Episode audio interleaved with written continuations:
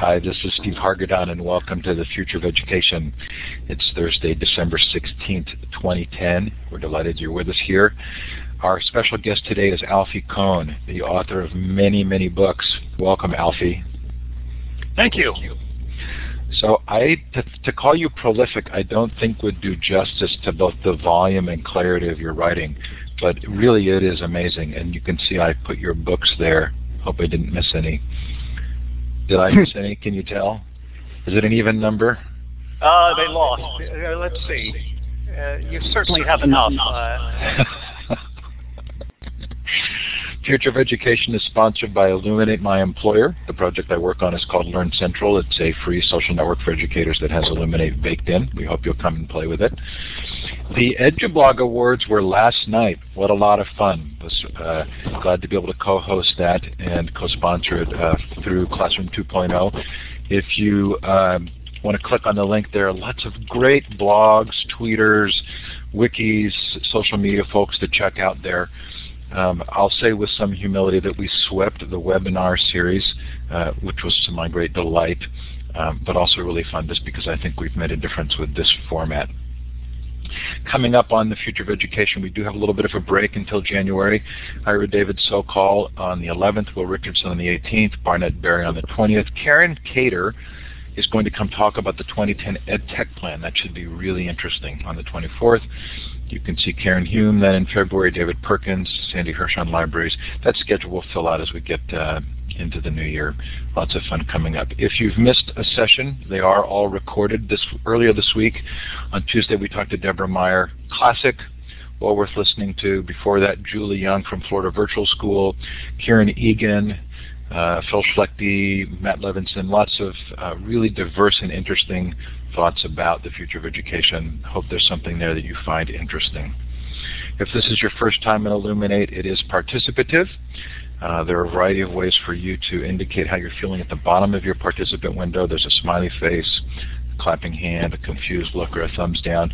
The larger icon with the hand and the green up arrow, that's how you would raise your hand to ask a question of Alfie when we get to Q&A. If you think you'd like to do that by the microphone, at this time go up to Tools Audio and run the Audio Setup Wizard to make sure your microphone is working well. I find it easiest in the chat to follow the chat if I go up to View Layouts and I switch to the wide layout. So up at the top of your screen, view layouts, switch to the wide layout, and you'll see um, uh, the chat window um, quite a bit larger. Now we're going to give you a chance to participate right off the bat by indicating where you're listening from. Look for the wand with the red star at the end. It's to the left of the map. Click on that and then click on the map. We've got Australia. That might be France or UK. I know we had Netherlands, maybe Austria. Feel free to shout out in the chat. Let us know where you are based, maybe what the time and the temperature are. This is actually a, a Europe-friendly time for us, not a normal time, so we're not getting you up in the middle of the night.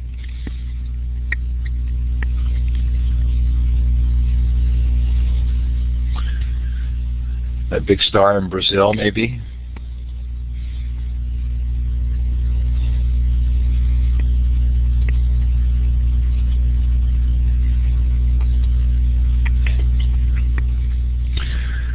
Well, wherever you are participating from, we are sure glad to have you. And Alfie, thanks so much again for coming on. Uh, my pleasure. Thanks for inviting me. So when you and I talked last, it was part of a special show we did with Edutopia called uh, Elevate Ed, sort of uh, an attempt to talk about the education reform dialogue um, with a different perspective.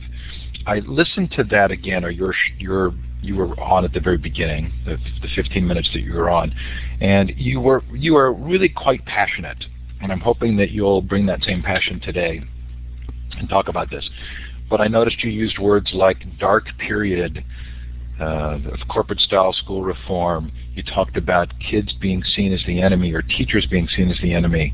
Um, it, are you feeling as passionate today as you were a few weeks ago, and are, do you really see this as a critical period of time? Uh, yes, nothing has changed of substance in the last few weeks, except insofar that one's passion can reflect the state of one's digestion or how well one slept the night before.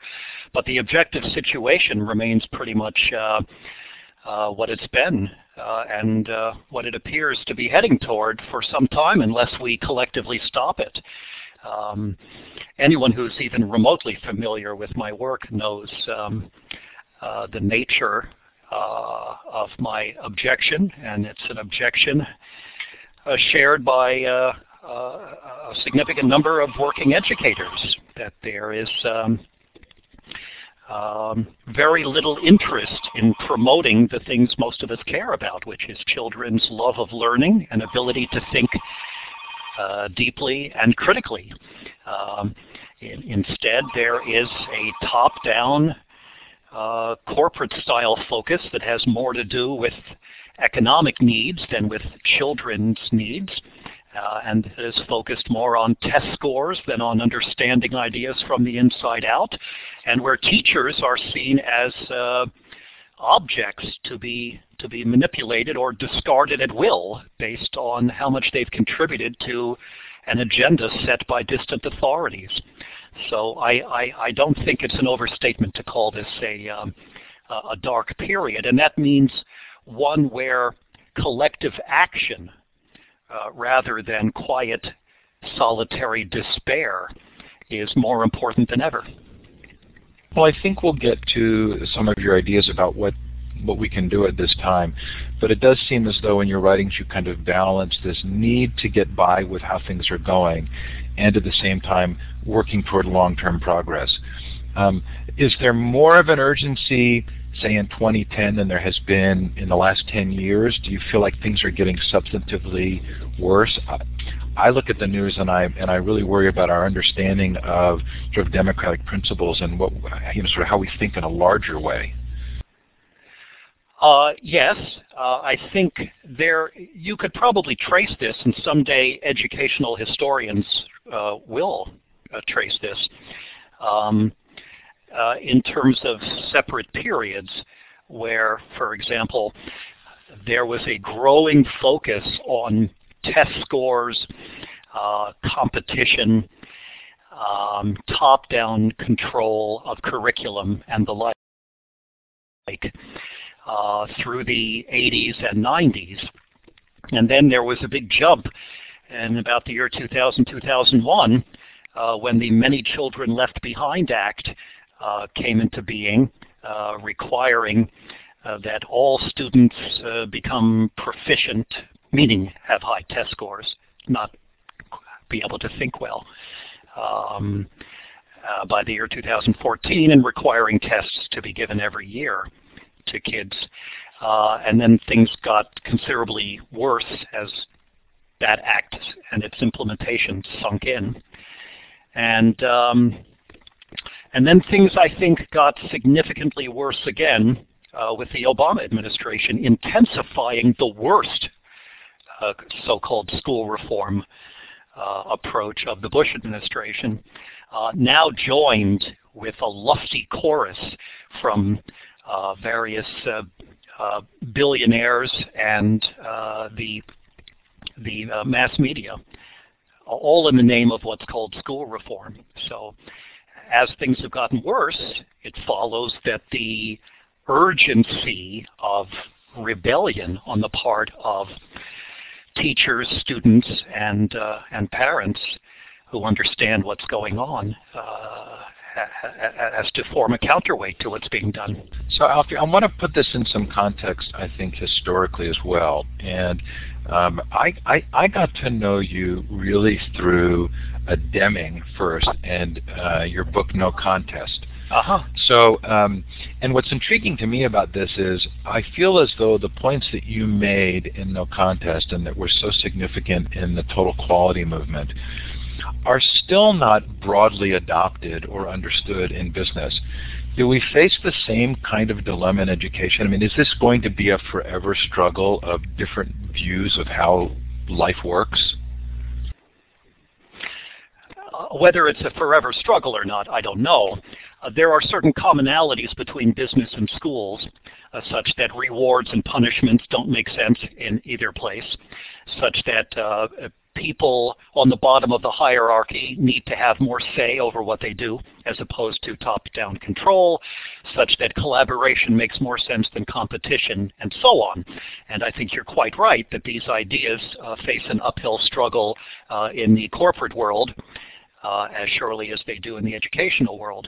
But I would add to this, and you may disagree with me, um, that there is an additional wrinkle here, that any set of models and metaphors from the business world, even the good ones, like those espoused by the late uh, W. Edwards Deming, are problematic when imported into classrooms. So for example, uh, floating around on the web recently, there has been a, uh, a YouTube video uh, which shows uh, children in a second grade classroom being led through a review of their data showing uh, increased proficiency on umpteen different measures, and it, it looks like a parody. Uh, it's horrifying to think that um, uh, people are turning children into numbers and reducing their learning to quantitative measures and bringing them into this process. Um, and it represents the worst of the so, so-called data-driven approach now that's closely tied to standardized testing. But it actually reminded me of one of the excesses of the Deming movement about 15 years ago, where they were turning little children into customers and using uh, Deming charts of the kind that might be used at, at Magnavox or Ford Motor to talk about the process of learning. And so I think there is uh, a a specific objection that must be raised by anyone with a humanistic sensibility to uh, appropriating any corporate sensibility, even a relatively enlightened one, um, in, in the context of having children make sense of ideas. However, having said that, I want to repeat that I think Deming himself was uh, opposed to grades and standardized test scores and competition, and that someone who understood Deming's work correctly would have shared more with me in terms of an outlook toward education uh, than not. I'll certainly say that was true for me. I mean, my, you know, one of the things I loved about Deming was this sense of that it wasn't that it was a very human understanding, an understanding of us as human beings, and the need to involve those who are doing the work in the construction of how the work is done and collaborating together. And and I still hear great echoes in that work to the kinds of things you talk about in terms of teachers being involved in decision making at schools and students being involved in decision making.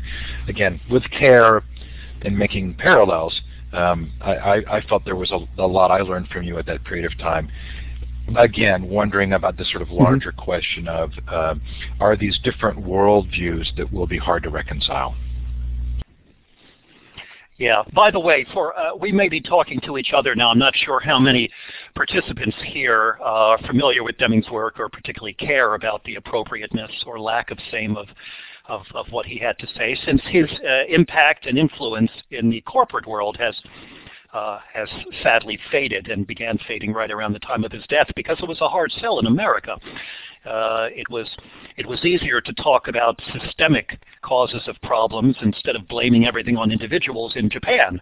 Uh, than in the United States. But for those who are interested, I wrote an article for educational leadership uh, called Turning Learning into a Business, Concerns about Quality Management at School back in 1993, and that's on my website if people are interested, which is alfiekohn.org.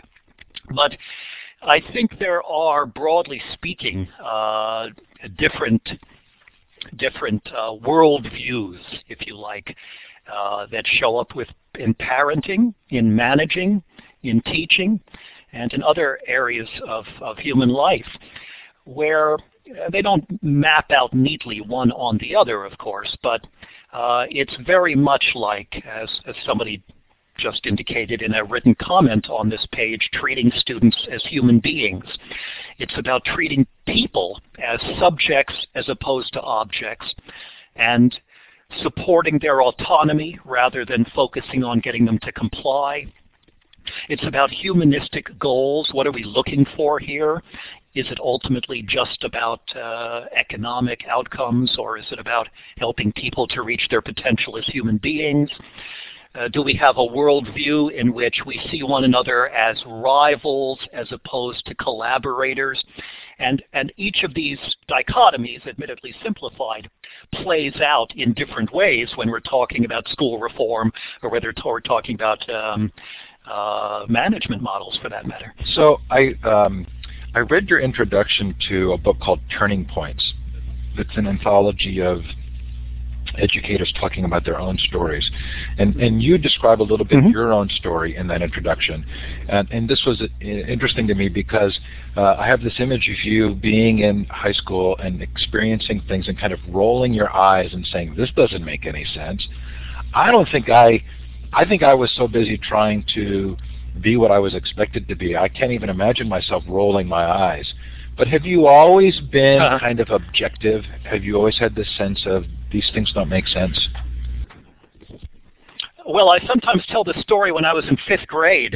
I was given the usual kind of busy work to do, uh, as we all were in the class, and I one day neatly headed my paper with my name and the date and the heading busy work and then proceeded to do the garbage the teacher required. Uh, this did not uh, go over well with the uh, with the teacher, and uh, when she called me up to her desk, I was half hoping she would congratulate me on my um, depth of understanding of the limits of her curriculum, but that turned out not to be the reason she called me up at all. Uh, but that was, uh, you know, 40-some uh, years ago, and I'm offering the same critique. So I did okay in school. I kept up with what I needed to do. I took um, uh, consolation where I could from little sparks of intellectual interest. But um, at the same time, I did roll my eyes. I did make sarcastic comments. I did have a sense that there was something lacking here, although I obviously lacked the the context, the sense of comparison. You know, you, you ask a kid, uh, what do you do when you meet uh, a friend's child? You know, where, where are you in school? And they tell you the name of the school and what grade are you in? I'm in ninth grade. Oh, how do you like that school? You know, what every kid should say here is, as compared to what? You know, this is, for most kids, the only school or school system uh, they've ever been to, and if they have been to another one, it's still the same basic model of education.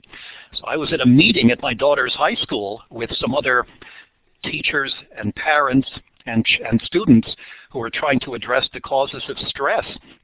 And it became so clear that most of the people in the room had never considered that you could have school without homework or grades or tests or a place where kids were invited to participate in thinking about the curriculum. Uh, you know, this is just like from some other planet. And so I guess I was lucky enough at an early age, even without uh, being particularly well read about education or visiting other, other areas, um, to have the sense that this is not the way things have to be.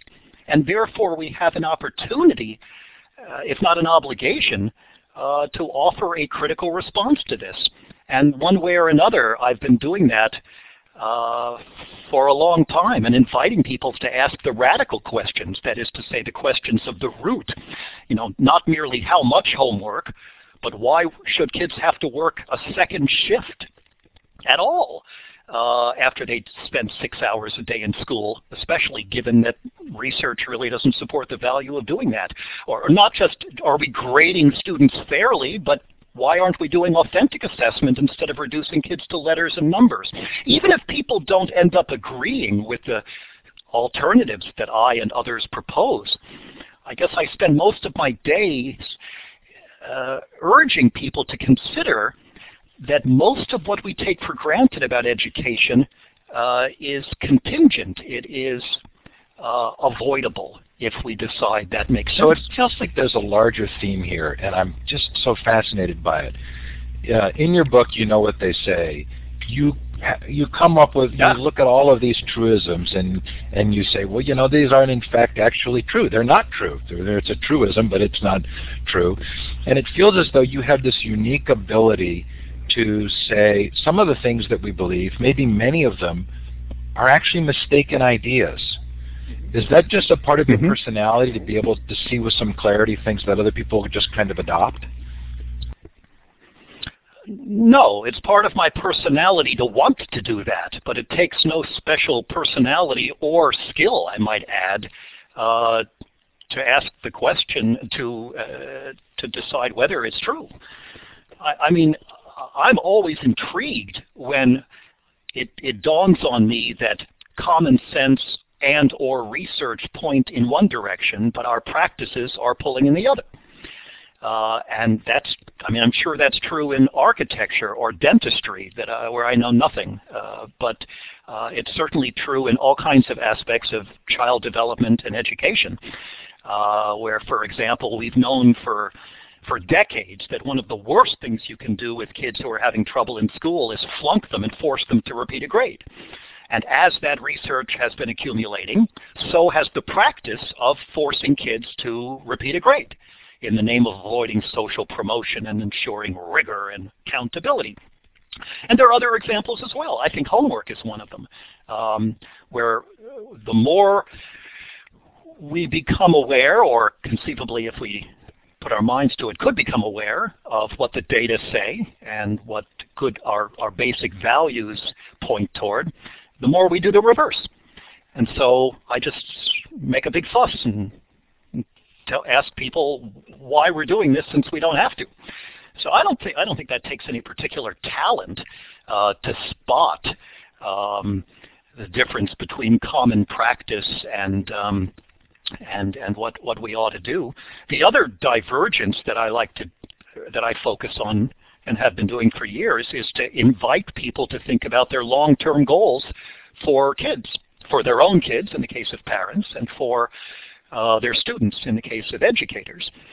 And, um, and I, I just ask them, how do you hope your kids will turn out? And when I'm doing this in a group, and I've done this hundreds of times, I just make a list of what they say. And the list, by the way, is remarkably consistent from one group to another. Urban schools, suburban, rural, uh, different ethnicities, uh, elementary, secondary, teachers, administrators, parents, and I make the list. And then I pick something on the list and try to show that our common practices are undermining the very things that you just said you want, never mind what I want. So you have to make a choice. Are you going to pursue your long-term goals for how you hope the kids turn out? Or are you simply going to keep perpetuating these practices because people tell you to or it's always been done that way? You basically have to choose. And these are levers that I'm using in effect, levers to invite people to make significant change in a way that will make sense to them merely as opposed to merely being something that I prescribe or recommend. Well, I don't know what it was in particular about really reviewing your material, but it sort of struck me dumb that there's so much that we do that doesn't make sense. You know, I almost had this feeling mm-hmm. like most of what we do doesn't make sense and really appreciated kind of the clarity of looking at, okay, so what are the big mistaken ideas? And if we really drill down on them specifically, what what should we be doing? So, I, you know, we have limited time, but I would like to, to maybe talk about what I think you identify as some of the main mistaken ideas about children and about education. Um, and, and can we start with the myth of competition? Sure. Sure. Uh, in many of these ideas, I think one can offer a critique. I'm going to say this by way of overview, uh, based on what research finds, often challenging our empirical assumptions about what's true, and on the other hand, talking about our basic values, uh, where you can't prove them true or false. You can merely make an appeal that if this is your basic value, then uh, this practice doesn't make sense. So most of the things, not all, but most of the things I talk about, I think you could come at it both ways. I'll take the example of homework again. Um, on the one hand, you can make an empirical critique of homework that it really isn't necessary or even often useful for helping to promote academic achievement, and here's what the research says. Um, but you could also say, never mind the research. Uh, schools ought not to be telling children and their parents what the children have to do when the kids aren't even at school. That's not for the school to determine, even if it did help. And you could say the same about many other things as well. You know, you could say that about spanking children. Research shows that that that using physical violence on kids uh, doesn't uh, improve their behavior for more than a couple of minutes, and it certainly doesn't help them become responsible, generous, ethical people. Quite the opposite. It makes them more aggressive and so on.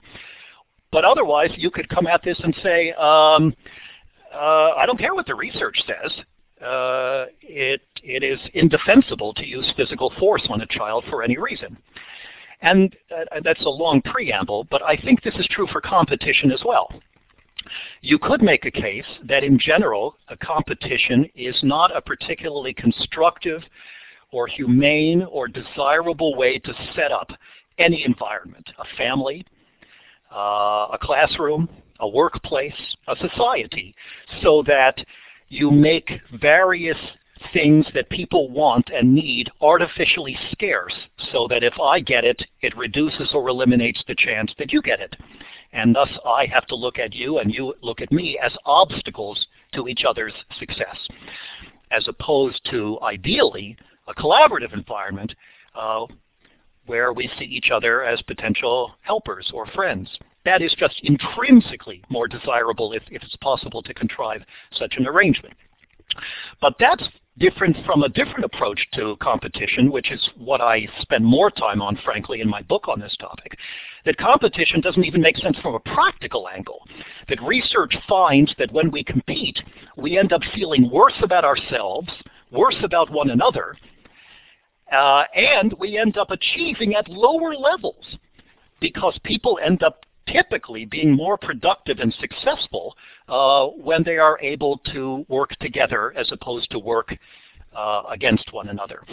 And by the way, it also reduces one's interest in the task such that people who compete tend to see the task pretty quickly as a means to the end of victory, thereby devaluing the task itself so that if the task happens to be learning, for example, the best way to make people lose interest in learning is to set up a contest of some kind. So, I mean, I can ramble on forever about any of these, these issues, which I, as you know, feel somewhat passionately about. But again, uh, the more we accumulate evidence and logic arguing against, say, competition, the more competitive our society seems to become, as if we're addicted to this zero-sum way of setting up everything um, from how we have a good time in the weekend to how we structure our economic system to how we think about education. And education in turn cleaves into talking about setting kids against one another in spelling bees and math olympiads and science fairs all are about winning, really, not about learning. If you're lucky, if some learning happens along the way, but it's mostly about sorting kids into winners and losers, all the way up to the big picture policy stuff, like Arne Duncan saying we're going to make states compete against each other to see who gets desperately needed funding on the basis of their mindless compliance to top-down uh, prescriptions for how to set things up in education. You know, every time we have an awards assembly in a school, we are helping to socialize children to accept a model of the world as both desirable and inevitable where we have to defeat one another. And I think that's something we can and should stop. And so I don't want to oversimplify, but uh, it, it, felt to me, because you talk about the myth of competition, but praise and rewards, you have this great, you know, the, mm-hmm. the great story. If, if people haven't read it, please, in Punished by Rewards, look for the story of the old man and the kids throwing stones. And you talk about homework mm-hmm. and standards and accountability. Uh, it's hard for me not to see a common thread here of these mistaken beliefs are, are um, almost feel as though they're time savers. They're cheats they're shortcuts. And the truth is that there's really hard work to getting to the better solutions, but these are kind of easy ways to go. Is that too simple? Um, I have to think about that some. Uh, there's a generic level at which that's true merely because we've always been doing them, at least in our culture. So anything that's familiar to us and where structures and systems have grown up around these beliefs, uh, it sort of becomes the path of least resistance as compared to questioning and looking for a new way. Now, whether there's a second level at which that's true, because it is specifically easier to to do this practice than to do something else, I think it depends on the practice. Uh, the example you gave uh, of rewards, which is similar to but logically distinct from awards, where competition is involved, uh, I think yes, it is also true. Uh, it to help kids develop an engagement with mathematics or with writing or a foreign language takes time and care and talent and courage because you have to be willing to rethink your own assumptions and what you're asking kids to do to improve what you're teaching and how you're teaching it. But to offer kids an A or a gold star or a good job or a dollar or a scholarship if they jump through your hoops uh, takes no time, no care, no talent, and certainly no courage because you're just continuing the status quo. And I think that's true for parents. I wrote a whole book for parents that talks about moving away from rewards and punishment. And I acknowledge that good parenting, where you work with children to help them solve problems and grow into good people, it's tough. It's it's the hardest job. Whereas to say to kids, you know, if you do this, I'll give you that. Or the flip side of rewards, a punishment, if you don't do this, here's what I'm going to do to you, is, I think you're absolutely right. Um, it doesn't prove effective in the long run. In fact, it's counterproductive. Rewards and punishments of all kinds are, at home, at school, at work. But in the short run, it asks much less of us as parents, as teachers, as managers, a doing to solution does as compared to a working with approach. And yes, I think you're right, that's part of the appeal. Whether that's true of every practice uh, that I uh, criticize, that it is popular just because it's easy, I'm not sure. I, I would I would want to go through each one of them and analyze it carefully before I didn't mean to yes. put you in a, in a spot there. And, and I'm sure it's nuanced. Uh, and I was actually reflecting on my own role as father in the times when knowing that there's a, a fair amount of hard work getting to the collaborative and the autocratic control is actually although maybe not consciously, you know, an easier solution. Do you think this is in some way uniquely American or uniquely a Western character trait? Is there something about our culture that uh, would lead us toward these kinds of Uh, ways of talking about really important issues on a surface and non-substantive level? I don't have the knowledge base cross-culturally to, to be able to sign off on that generalization. There are many things about Western culture and even more about America that strike me as uniquely problematic, but I'm not sure we're more superficial than the rest of the world in our analysis of these ideas. I'm thinking specifically of Finland, which often gets kind of touted for its educational success, and I, we could talk mm-hmm. about just even the measurement of that but but you but I watched the videos or the reports on Finland, and it just feels like kind of a richer, deeper practice, like I think you find in a lot of schools here in the United States that just don't get promoted or aren't that visible. In fact, Deborah Meier said a couple of days ago she feels like those schools almost have to hide because they're you know they're otherwise they yeah. won't survive. But I'm just curious if if you if you see other places where there are certain cultural supports for being more thoughtful than you've seen maybe necessarily in your own communities? Um, that's an interesting question, and I'd be I'd be intrigued at. Uh, we have people from other countries today participating in this uh, colloquy. who may have more to say about this than I do.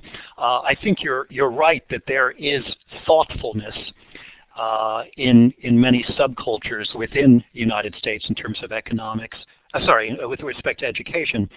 Um, I certainly see it in both public schools and independent schools, and often, I think more commonly, I will find Im incredibly thoughtful teaching going on in one or two classrooms of an otherwise traditional school rather than seeing an entire school that I think has it right uh, for obvious reasons.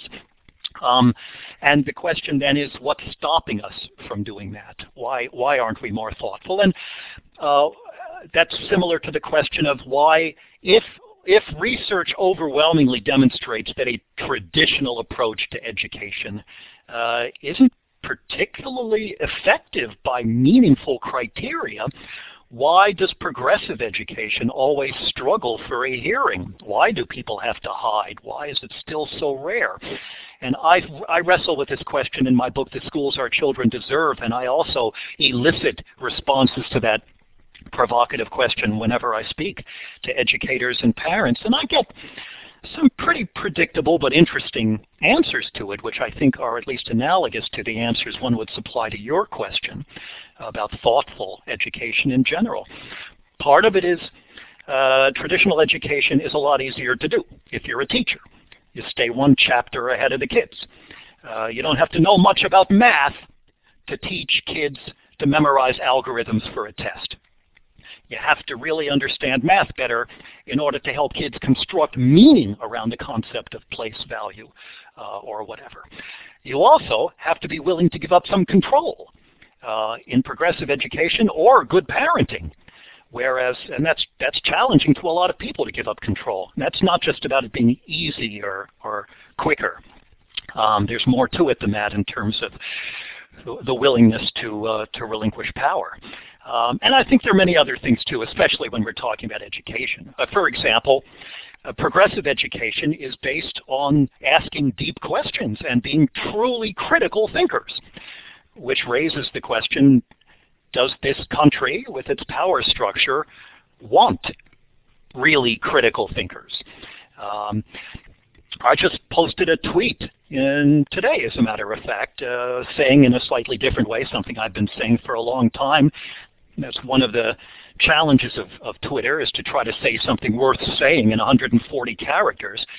But it, what I said was that depth of thinking and, and joy of learning uh, are undermined principally, maybe, at least one major factor in undermining them is framing education primarily in economic terms. If you are talking about global competitiveness for the 21st century, then you are likely to support practices that will make education worse.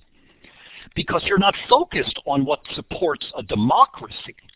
And you're not focused on what supports helping children to become decent people who love learning and think deeply and are responsible and compassionate.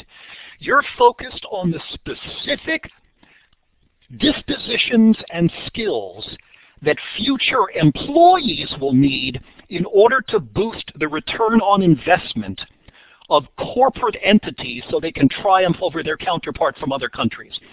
So if you're someone like Thomas Friedman, if you're almost any uh, um, columnist for a newspaper or politician, you are already likely to support bad educational practices because you construe education as glorified vocational training. If you're talking about dollars and cents as the, as the raison d'etre of, of education, I'm already worried. And so stupid standardized tests as well as bribes and threats to compel people to raise their scores on those tests. That's just the mechanism. That's not the source of the problem. That's just the way you go about achieving an agenda that's not what really about children. It's basically about corporate success. So that's one example. I, I, forget the question at this point, so I think I should. No, you're doing just fine. so I, we're going to shift to Q&A in a couple of minutes here, and, and, and I've noticed that there have been some questions in the chat. Now, John, um, thanks for reposting yours, and we'll get to it in a second. Um, but uh, yeah. uh, let's talk about what people can do. Um, and, and, again, I know we're, we're condensing here and there's not a lot of time, but what, what kind of advice are you giving people, whether they're parents or students or educators, about what they can do to, to make a difference? Well, I don't have a one-size-fits-all uh, suggestion here other than you know, basically platitudes about uh, you know, find allies and organize, um, ask the deeper questions, um, as opposed to just confining your responses to the allowable fiddling within the status quo, challenge the premises of the status quo. But other than that, it depends on what the issue is, and it depends on who you are. So if your issue is grading and you're a classroom teacher, I have one set of responses. If you're a parent and the question is uh, standardized tests, I have another answer. If you're a high school student and the question is homework, I have a third answer, you know. And I've tried in most of my writings to offer examples of what, what people can do. Um, and the only sort of generic responses that are consistent across domains are the kind of things I just mentioned now, where you know, organize, don't be alone if you can help it, uh, and and push harder. You know, I suppose one could add still other fortune cookie bits of wisdom, like you know, pick your battles or don't antagonize people unnecessarily, but do be willing to antagonize people when it is necessary. I didn't mean to push like you into truisms because we know where that would lead, right? So um, I, am going to well, this leads you to writing a book about uh, why they're wrong. So, oh, oh, oh, I so um, I think it was in the schools our children deserve that you have a good chapter on this topic of what people can do, and then that was maybe 10 years ago. And I'm thinking that it's in What Does It Mean to Be Well Educated that you also have a newer essay that kind of breaks down more things that people can do. Am I right in thinking that that's the case? I think in, I think all of my books have something on this. The homework book, which is the most recent one, uh, the last two chapters are about what what to do about this, and and uh, there are the last chunk of almost all my books is something about what to do. And if you're interested in the whole standards and and testing juggernaut, uh, I have stuff on my website too if you click on standards and testing which has a list of very specific things people can do to organize and uh, mostly drawn from examples of what people already are doing so that we can share ideas and you know I, I love finding an example when people talk to me when I go to speak at a given place and then I just suck it up and spit it out somewhere else. You know, one example comes to mind is some teachers in Indiana told me that they they made a list of the remarkable curriculum units that they had been teaching, the stuff that was really exciting and engaging and important to teach kids,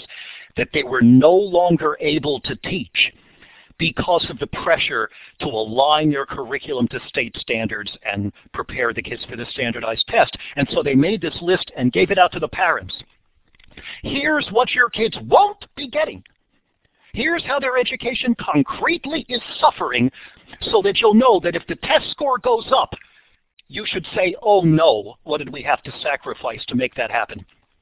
I think that's brilliant. A brilliant example of quiet, polite subversion. And so whenever I get an example like that, and I've heard lots more, you know, I say, wow, uh, let me be a conduit so people who don't live in Indiana or in your particular district. I think that was one of the themes that came out of that elevated discussion. You and Sir Ken Robinson and others, you know, basically, please be willing to stand up and and talk about this and question these things. Yeah. So we're going to move to Q&A, and if you would like to ask a question using the microphone, you can use the larger icon with the hand and the green up arrow. It's at the bottom of your participant window, and that lets me know you want the mic, and I'll give you the mic. While we're waiting for anyone to raise their hand, John asked, What about the Deweyan lens of education as social control, where society's values, good or bad, are transmitted to the next generation to build the continuity that a civilization requires and a common experience so we can identify with total societal strangers? Well, that's a mouthful. Um, I have to go back to my Dewey, but I believe that if social control was used, he was using that critically as a description of what happens, uh, not endorsing it as a prescription.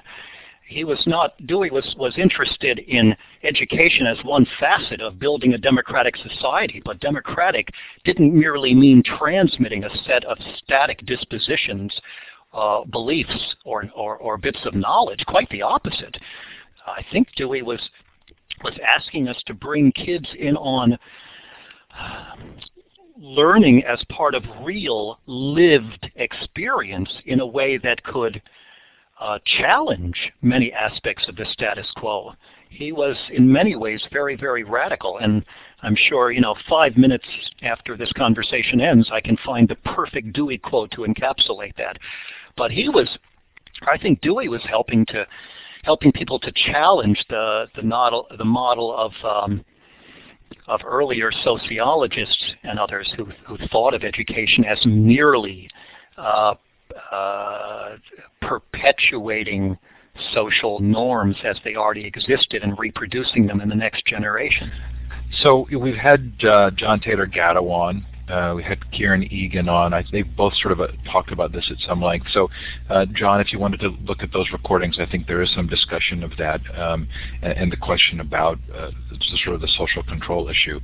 Um, uh, Alfie, another question. How do you convince teachers in schools under threat of the NCLB hammer not to care or dwell on the standardized tests?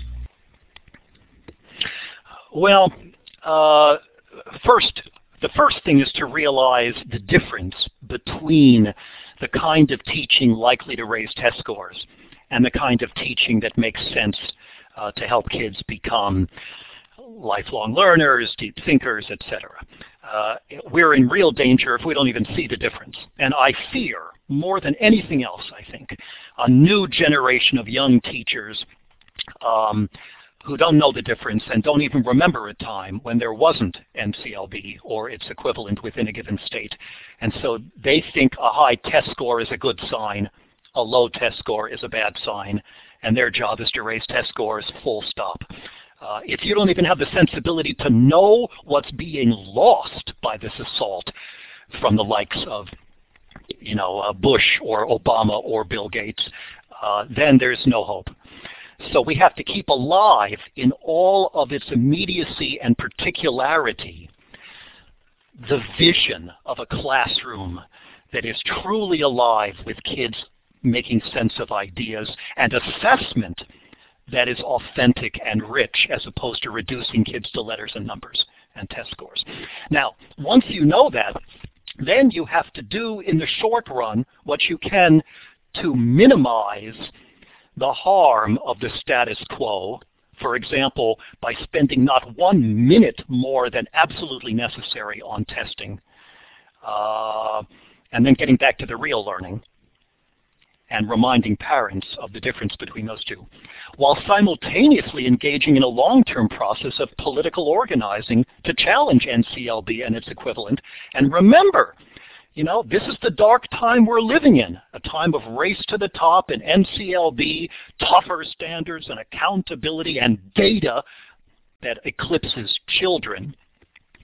But we have to remember the tests we're forced to give uh, and the system uh, of which those tests are a crucial part, this is not like the weather. This is not a fact of life. These are political decisions that can be changed. And wherever you are on the food chain of education, uh, student, teacher, principal, superintendent, school board member, your job is to be a buffer and absorb as much pressure from above as you can without passing it on to those down below. Otherwise, if you just are a conduit through which that pressure passes, you've become part of the problem. Some teachers are willing to really take a chance, take a risk. There, there are teachers who ref have refused uh, to give out the standardized tests, uh, much less to teach to them. And I've written about some of these some of these people whom I regard as heroic. If 50% of the teachers in America got together and said, we cannot in good conscience be part of this system, not because we're afraid of being held accountable, but because this is screwing up our whole education system. And here's what we propose instead that's real accountability. We could change this overnight. We don't lack the research or the logic to oppose uh, the standards and testing approach. I think in many cases we lack the courage to stand up for what we know is right. So we haven't talked about it, and we probably don't have time now. But I'll tell you, I was intrigued by sort of uh, the degree to which openness for you is a solution, and it felt to me like it's kind of brilliantly recursive, meaning open with the students, uh, open to the goals and ideals and the and the paths for getting there, and and then open with others, meaning a willingness to be open and say this is actually what I think. I, I don't agree with this. Um, we had a question mm -hmm. from Maria, and Maria, you dropped your hand. I don't know if you wanted to raise it again. Okay, Maria, go ahead and take the mic. Hello, can you hear me? Yes, yes. yes. Okay, yes. thank you. Um, well, sometimes you speak as if there is one system of education. You say if teachers dropped out of the system, there are in fact hundreds of communities and networks all doing things differently. Not all of them are as loud as some of the people you named like Bill Gates, but they exist and some of them are doing wonderful things. Even some people here in the chat mentioned wonderful communities why are we focusing on communities that do things wrong rather than communities that do things right? Well, if you're speaking about the United States, about which I know more than, than what happens in other countries, um, I would say although we haven't chosen a single system with a capital S, uh, it exists and is being imposed on us, uh, much, much to our children's and our own misfortune. So while there are happily variations uh, in styles of teaching, what we are moving toward, and this is part of what I'm, I'm, I'm, I'm raging against, as many of you are, is an increasingly uniform system. Now, with what may be the final nail in the coffin of educational democracy, national common core standards, which makes it harder and harder to say, let's just move, as your question suggests, Maria, to a different uh, place, a different community where we can do what benefits kids. Because there is this desire to not only homogenize, to confuse uh, the idea of high standards with common standards and quality with uniformity, but to make this true by law so that you have to become um, a, a, a rebel um, every day of your professional life if you want to opt out of that system. I mean, if, I suppose uh, the, the world of private schools uh, has less of this pressure, but even here it trickles down. So you've got private schools testing kids even though they're not required to by law. So yes, by all means, look around for alternatives uh, and create them when you can. Alfie, you're uh, quite a personality in the homeschool world. Is that uh, an arena in which you have sort of welcomed that, or do you have any feelings about homeschooling? Well, homeschooling can be done in many different ways and for many different reasons. Um, I am either unknown or disliked, probably, by the vast majority of people teaching their kids at home, uh, most of whom are doing it for reasons that I'm not comfortable with and in ways that appall me because they're reproducing the worst of traditional classrooms around the kitchen table. There are other folks who I think do it in ways that are more interesting and for reasons that I find understandable. So I have spoken at homeschooling conferences just as I've spoken to educators in independent schools and in public schools. My thought being that however education is taking place and uh, by whom, uh, here are my suggestions for ways that we might want to do it better. But while I certainly understand parents saying, uh, I've got to opt out, my child's going, going nuts in this world of what's available in our public school, it's not something that I would want to endorse as a movement. And that I think has, uh, has, has led to uh, uh, some head shaking on the part of my otherwise allies in the homeschooling and unschooling movement because I believe that public schooling is a critical part, a cornerstone of a democratic society. And politically speaking, I want to use more of my professional uh, energy to strengthening and improving and reforming public schools rather than urging people to take their own kids out and go home. I'm going to give the microphone to Leslie who has a question. Leslie, you click on the larger microphone button at the lower left of your screen to turn your microphone on. And doesn't look like Leslie's turning her microphone on. There we go. Okay. You're on. Is this it? Can you hear? Yes. Great. So I agree that public schools are the cornerstone of democracy, and I'm a teacher educator, and I'd like to hear what you would like to see happen with teacher education because it's constantly under attack. Whatever you say, I'd love to hear. Uh, well, there's there's the question of how teacher educators can mobilize and organize against governmental pressure with things like praxis uh, pressure to just focus on content of knowledge instead of pedagogy, focus on preparing uh, their the, uh, future teachers uh, to raise test scores and keep, keep kids obedient. Um, but uh, part of it has to do with, uh, with, with how teacher educators run their own classrooms, which sometimes involves complete teacher control and grades and uh, and other aspects of traditional education which become the hidden curriculum. And the real message that uh, young teachers take away is not the content because we have this lovely unit on Dewey or Piaget but what they come away with is that's the way a classroom is supposed to look. So the teacher educators haven't sufficiently questioned their own practice in presenting a model of how a classroom can look when the students actively participate in running it, when there's authentic assessment, uh, when it's not just about memorizing facts, and so on. So that combined with um, collective action to stand firm against governmental officials who don't understand why you would need uh, a course in pedagogy uh, are the first two things that come to mind in this one minute. Fascinating. Alfie, and as always, I just want to add, I'm seeing some of these things stream by, written questions and comments that are so rich and challenging and seductive that I want to respond to each of them, but there's uh, multitasking is, is a myth. Um, and there's only I only have one brain. So my apologies to those of you who have said or asked interesting things. Um, I would help uh, invite people to visit my website where there are more than 100 articles all for free which uh, I can say for sure address many of the questions and reactions that people have had during this conversation. So is that alfiekohn.com? Dot .org. .org. Okay, I'm going to post that in the chat there. Thanks. Alfie, we're at the top of the hour. Thank you so much. I'm clapping for you.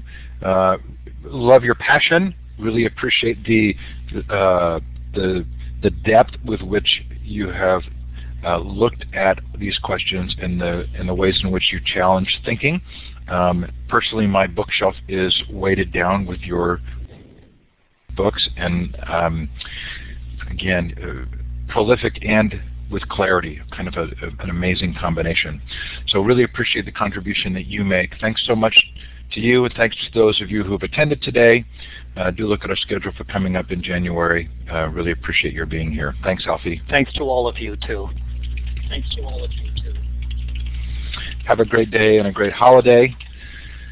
And we're going to let you go as we agreed to an hour and we're two minutes over.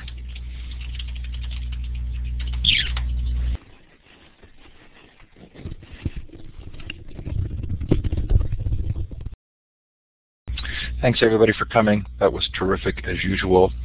Um, great point of view and, and lots to think about. Um, and I and I actually feel like I've, I've been reading Alfie for many years now, and so very fun for me to be a part of this. Um, so this is it for a while. You can listen to recordings during the break. If you're so inclined, otherwise we'll reconvene in January. Uh, it should be a lot of fun, and um, hope everybody has a nice holiday season wherever you are and whatever you're doing. As usual, we do need to close the room out in order for the recording to process, and I'll get that posted up later today. Take care, everybody. Bye now.